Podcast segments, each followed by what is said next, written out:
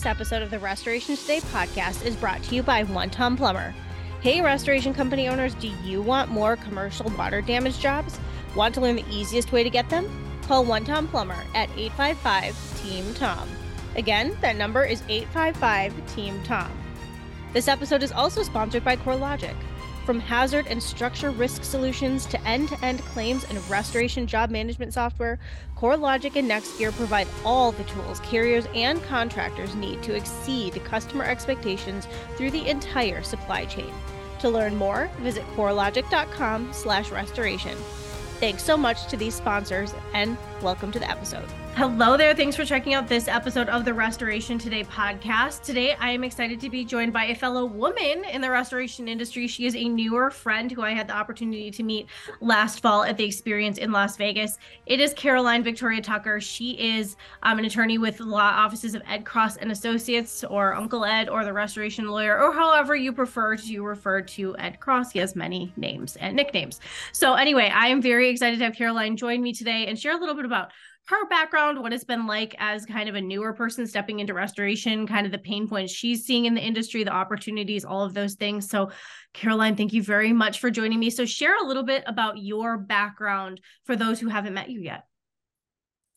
Yeah, I can do that. Thank you so much for having me on today, Michelle. Um, so I was um, I'm born and raised in, in Southern California. I, I, grew up in Laguna Beach.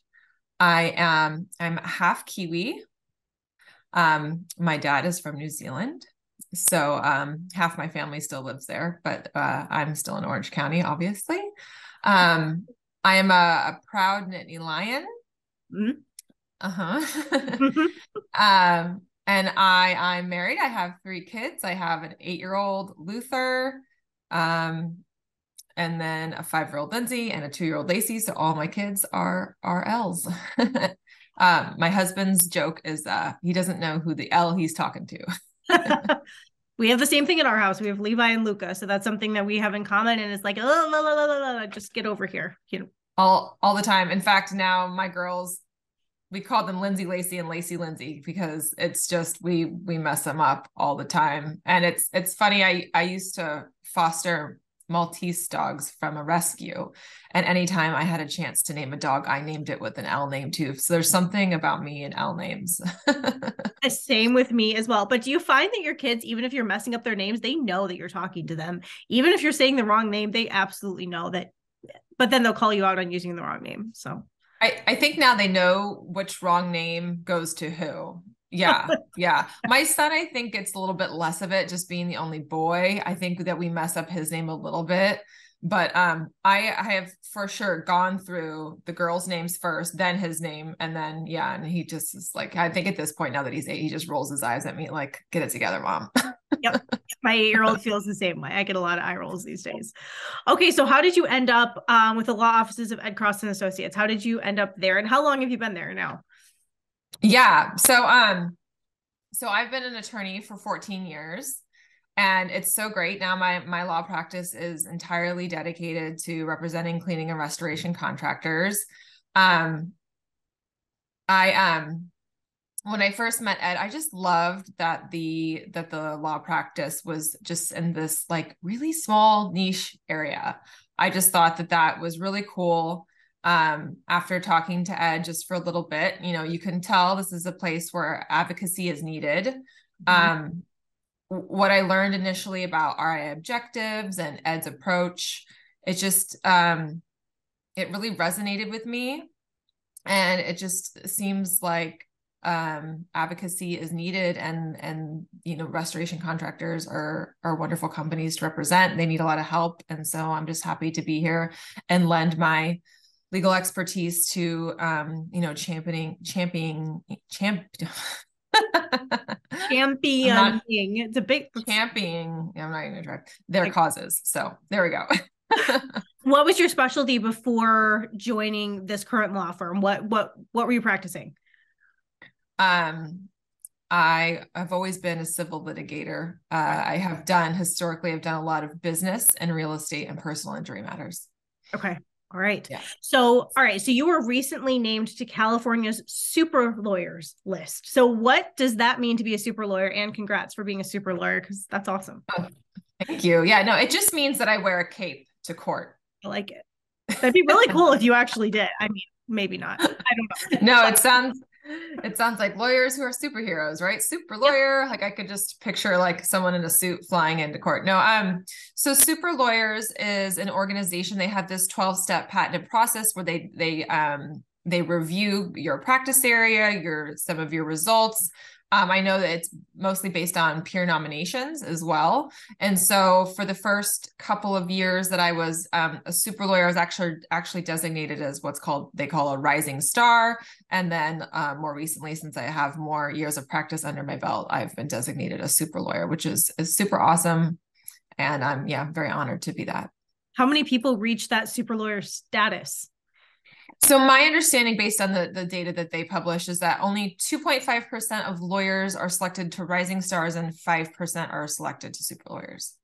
That's Amazing. Well, congrats. Okay, so talking about the restoration industry, I'm curious um, in the months that you've been in the industry, kind of the opportunities and challenges that you've seen. So let's start with the challenges. What are some of the challenges that you have seen or obviously heard Ed talk about in the restoration industry? And then maybe morph those into what, what opportunities lie within those challenges. Yeah. So, I mean, the biggest challenge is kind of just the elephant in the room is just restoration companies getting paid, right? Like they got to get paid and and and full. So yep. there's lots of issues with insurance companies not wanting to pay certain line items cost of doing business et cetera. The list goes on. Um, and so you know that has lent itself to to using tools such as assignment of benefits. And so that presents a whole host of issues sometimes with insurance companies not wanting to recognize their validity. And um, there's lots of um, you know pricing challenges, scope challenges. Um, you know, from what I've seen so far, you know, some restoration contractors struggle to be consistent and have, you know, implement consistent policies. And and sometimes that can lead to collection issues, legal issues, liability issues. And so it all is all interconnected. But I would say, you know, we we work a lot with restoration contractors to to get them the money that is rightfully owed to them. So, what are some of the opportunities that you see by having maybe attorneys like you and Ed and those who really understand the industry and aren't just, you know, there's a major difference between hiring an attorney that works with any industry and hiring an attorney that specifically understands the restoration industry. It, there's a ton of complexities here, a lot of different parties that are involved. So, what are some of the opportunities that you feel like lie here um, for you as an attorney? Yeah, I think that there's one of the one of the things that is is kind of heating up and that really no other attorney knows about is is the assignment of benefit or assignment of benefits. We also call it the assignment assignment of insurance rights. Um i was just told a couple weeks ago that um there are no other attorneys that really deal with them know about them know how to use them know how to draft them can argue against insurance companies when you're trying to assert these rights. And so that's that's a big area um, we also have very specific, um, you know, knowledge about Xactimate. I mean, I yes, most lawyers wouldn't even know what that is. Um, a lot of lawyers, even if they know how to uh, foreclose on, on a mechanics lien, they might not know Xactimate AOBs or um, any sort of restoration, like what it, what a cat one, two, three loss is. I mean, there's there's so many so many levels of complexity as you said. There's you, there's the you know the triangular relationship. You have the restoration contractor who contracts with the you know the property owner and then there's the insurance company that's involved and there's this little triangle of of dynamics and communication.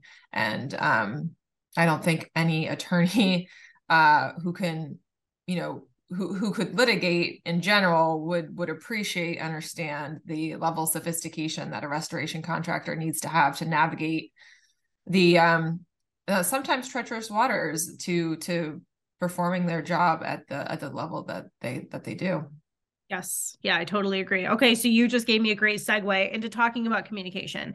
This is something that I found, I think contractors at this point have grown pretty frustrated with relationships with adjusters and carriers and TPAs and the different parties that are involved in trying to get paid. And it's like, we're just trying to get the property restored. We don't, I, they're losing. I just had somebody write an article about going back to the fundamentals of relationships and walking through communicating and educating people and bringing back some of that patience into the fold so that you can educate these other parties on how the processes really are.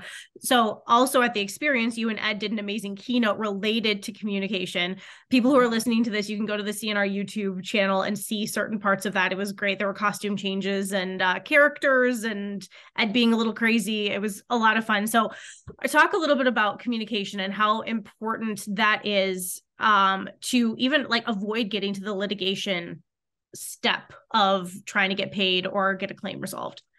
Yeah god there's uh, communication is like a whole like topic in and of itself yeah. a whole lot like a whole expert you know level um but communication just for purposes of of especially you know your your customer restoration con- uh, contractor's customer it's just essential to stay on the same page because when parties stop being on the same page the disputes are are more likely more likely to happen. And so you have to sit your customer down explain to them the process explain to them that you work for them you don't work for the insurance company the insurance company works for you. Um, insurance company might you know try to do a, a couple of things to undermine our relationship or they might say some things that might leave you frustrated and and that's you know their bottom line is to save money. My bottom line or my my main objective i should say is is to restore your home and and to you know put you back in a position that you were before this loss. And so there are competing objectives of the parties and it's so important that everyone kind of knows what this triangle relationship looks like stays on the same page and that you know no one assumes um what the other person's thinking. Uh, you know everyone has to make sure that they're listening to to actually listen and not to respond. I mean things can get tense um, especially when you have um, you know any sort of adversarial like t- type communications that an adjuster or anything like that. So it's just so important that the parties don't withhold it you know with don't withhold information that should be shared you know should be open and honest should should not delay any sort of difficult communication or put off anything. You know they just kind of have to restoration contractors have to like be so skilled in that area and kind of stay ahead of stay you know steps ahead of everybody else and kind of anticipate where you know issues might arise and then you know figure out how to communicate that ahead of time to try to to not you know to well, to successfully deal with any issue that does come up or to avoid it. So it's it's very complex. It's i mean before I was, you know, uh, a lawyer for restoration contractors, I had no idea the amount of sophistication and complexity involved in the relationships, and it's actually mind blowing how how much a restoration contractor needs to know uh, just to outside of just actually restoring a building after some sort of loss. So, what is the first step? And you don't have to give legal advice here, but what is the first step when you get a contractor reaches out to you and they're like, "All right, communication is broken down with an adjuster. Either they're saying we don't pay O and P, or they just are like, nope, we're not paying your invoice at all." What or cut it in half? That happens a lot. What is kind of the first step when you get an email or communication like that from a contractor who's like, "A one now what?" Yeah, yeah. Um, so we always take a look at what are they specifically arguing you know like it's typically a, a couple of line items um if it yeah if it's O and P we, we always want to make sure that if they're trying to exclude something that there's a valid basis for that so mm-hmm. that's like one of our first steps we also want to know you know what the price of everything that's being excluded is what the cost is you know what is the what is the homeowner's position are they in a position to pay uh, unfortunately, restoration contractors have to evaluate okay, well, if there are further problems, you know, which route do I go if I have to pursue more legal action? Do I pursue it against the customer or against, you know, if they have an assignment of insurance rights against the insurance company, you know, how much negotiation should we do? Um, so we just kind of a lot of the times we just advise them of of their options right like these are the things that you can do and um and th- and that's kind of our first step is just you know figuring out kind of the basic facts uh, if they have an, a, an assignment of insurance rights um things like that. Okay. All right. So what are some of your goals now that you're here? What would you like to how would you like to impact the industry? What effect do you hope that your practice is going to have when it comes to restoration contractors and their pain points? Yeah. I mean, um, you know, I, I've I've kind of really jumped in with two feet. You know, I've joined this movement that that Ed's, you know, helping lead with the AGA and RIA. And, you know, we want to to take strategic legal action in whatever area we we think that that will be most fruitful to to move the needle in favor of restoration contractors you know to help the industry um, flip the script you know start playing by their own rules stop playing by others rules um, you know to take collective concerted action to change the things um, that are just not serving restoration contractors anymore. And so there's only so much that legal can do you know um, but we we would love to be able to to set precedent you know wherever possible in in legal cases. Um, i know ed's worked really hard in the past on some bad faith cases and breach of contract cases and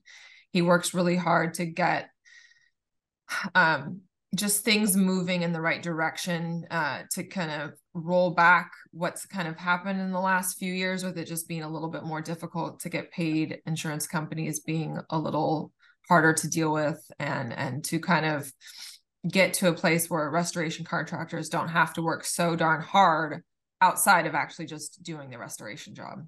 Outside of actually working hard yes. Yeah. yes Totally agree. I'm curious, kind of your early impressions of the RIA's AGA, which is the Advocacy and Government Affairs Committee. For those who are listening, it really has become a big movement over the last few last few years. Thanks a lot to Ed and a lot of um, other industry leaders. So, what are kind of your first impressions? Have you ever seen something like this in other industries you've worked in? I'm just curious your first impressions of it. Yeah, it was kind of all new to me. I haven't really been involved with any sort of industry association. Um, and I think it's really awesome that there's this whole, you know, you know, advocacy wing to it. And I think I think it's so needed. Not every industry needs such strong advocacy because you're you're up against insurance companies. Yeah. They have a lot of money. They have a lot of influence and you the restoration industry needs to band together and like i said before take kind of collective action that's strategic and of course legal and and to to do what they can to to you know um i guess fight this you know fight the insurance giant maybe. That's yep. the way to way to put it. But um but yeah it's so important to have restoration contractors get um on the same page as far as you know industry terms um you know the possible options for technology you know all of the the the different ways that restoration contractors have been successful. It's important to share that and to advocate for each other and to of course on the legal side take whatever steps you can. I know with uh that the uh, ria did um you know a great job helping uh, restoration contractors learn more about assignment of benefits and all the collections tools that are available to them because um, the restoration contractors need them you know? Yes that's absolutely true. So what does your show circuit look like this year? Especially i guess the first half of the year. Where are you going to be? Where can people get a chance to maybe meet you in person? Yeah um i love i love talking to restoration contractors. Like when i have you know I'm assigned to call one. It's it's great. I just love it. Um, I'm gonna be um in uh, Florida for RIA. Yes. Um, in April, mm-hmm. and then even earlier than that, in March on the 15th, I will be at the RIA event at ATI here in Anaheim, California. Um, I I February? What? February 15th. February 15th. Yeah. Okay. Yeah. Keep going. I believe Ed is going to be at the experience in Florida as well this year. And then I will, I don't, I can't recall if I'm going to that one or not personally, but then I will also be at the experience in Las Vegas, just like last year, which was so much fun. Um, it's like baptism I mean, fire, right? Being with Ed, who Ed knows everybody. So I'm sure you're like, were you exhausted by the time you left the show? That's usually how I am. Like, it's so much emotional energy to meet that many people. Yeah, I mean, I love networking. I love it. So, so that aspect of it was really energizing for me. Um, you know, I had to keep up with Ed and his gigantic inseam, so I was walking real fast the entire time for days and days um so physically i yeah i was pretty tired um and you know and mentally a little as well just because i was up on stage with ed you know for the first time he he graciously allowed me to to share the stage with him and co-present on our on, in his keynote. And so that was amazing. I did you know breathe a little sigh of relief once that was done and kind of was able to relax and just kind of go meet and greet and get to know everybody. Um, there was a we had a booth at the experience and um, you know i was able to to talk to people and um, help them select the best contract package or book that would you know suit their legal needs. And and that was really fun. And there was a lot of a lot of energy and excitement at the experience. But um but yeah it's it's it's a lot to keep up with it he has endless energy. I don't know how he does it. Um you know but working with him is so great. His his passion for this industry is just inspiring. It's just unmatched really i don't i don't know how I don't know how he does it, but he does it like he's just driven from within. He's like this internal motor for it. Like there's no deterring him, stopping him. Like he is full steam ahead 100% of the time. And he just, he really loves his clients and appreciates everyone and their contributions and, and the RIA and AGA and all of that any fun ed stories so far before we wrap it up? I mean, I know that there's been industry parties at his house. Ed is just so well known and loved in the industry and I think appreciated and dynamic and all the things. So any fun stories before we wrap it up? Yeah, so I mean, within the first 2 weeks that I started working for him, I was able to co-author an article for CNR magazine. Yes. And I, he, as I mentioned before, he had me up on stage at uh, the at the experience in Las Vegas. Um, you know, Ed's a showman, and we we apparently put on a good show because after our our keynote, uh, people came up to us and said several people came up to us, not just one or two, like at least like five to ten, I would say, came up and said, "We loved your show," you know, and it people was really good. say that. Yeah, thank you. I mean, entertaining, right? I mean, it was. Ed was Dr. Dr. Kraus, and he was also Homer the homeowner, and I got to wear a hard hat, and you know that was really fun. It was it wasn't your garden variety, uh, like keynote by a lawyer, right? It was it was extra special that way. Uh, and also you know, boa constrictor. Sorry, I did not mean to interrupt you. Isn't that what yes, the yes, yes. We were we were looking for that darn boa constrictor. Um, but yeah, I mean, I I had, you know, Ed's a showman and he has, you know, this, you know, you know, big persona and he likes he likes to have his his um wardrobe on. And so, you know, I was trying to match that. And I think I had like three wardrobe changes each day. I had like the biggest piece of luggage that I've ever flown with for like a three day trip, but it was great. It was a lot of fun. And, you know, I'm really uh, appreciative um, that he let me share the stage with him and, you know, co-present because communication is so important. I mean, as a lawyer too, as you can probably imagine, like our words are our trade. So, you know, anytime we can work on it as well, it's good. It's not, it's not just a restoration industry specific thing, although, you know, it does, it does uh, play a big, big role in uh, the restoration industry. It does. For anybody listening, again, you can find snippets of the keynote on the CNR uh, YouTube page, or you can go to the CNR website and find an article related to it that Caroline and Ed co wrote. And there's a link to the video in there. So if you look up either of their names on the CNR website, you will find it. Okay. Anything else to add before we wrap it up? I think I'm good. Just thank you so much for having me on. Thank you for being here. I look forward to seeing you at least at RIA in April, if not sooner. Absolutely. Yeah. And I hope, you know, maybe one day I'll have some sort of legal update or some precedent to share and I can come back on and let everybody know what we've been working on. That would be really fun. Thanks, Caroline. All right. Thanks. For more restoration today and the latest news, visit our website, cnrmagazine.com, and find the latest episodes of the Restoration Today podcast on your favorite podcasting platform.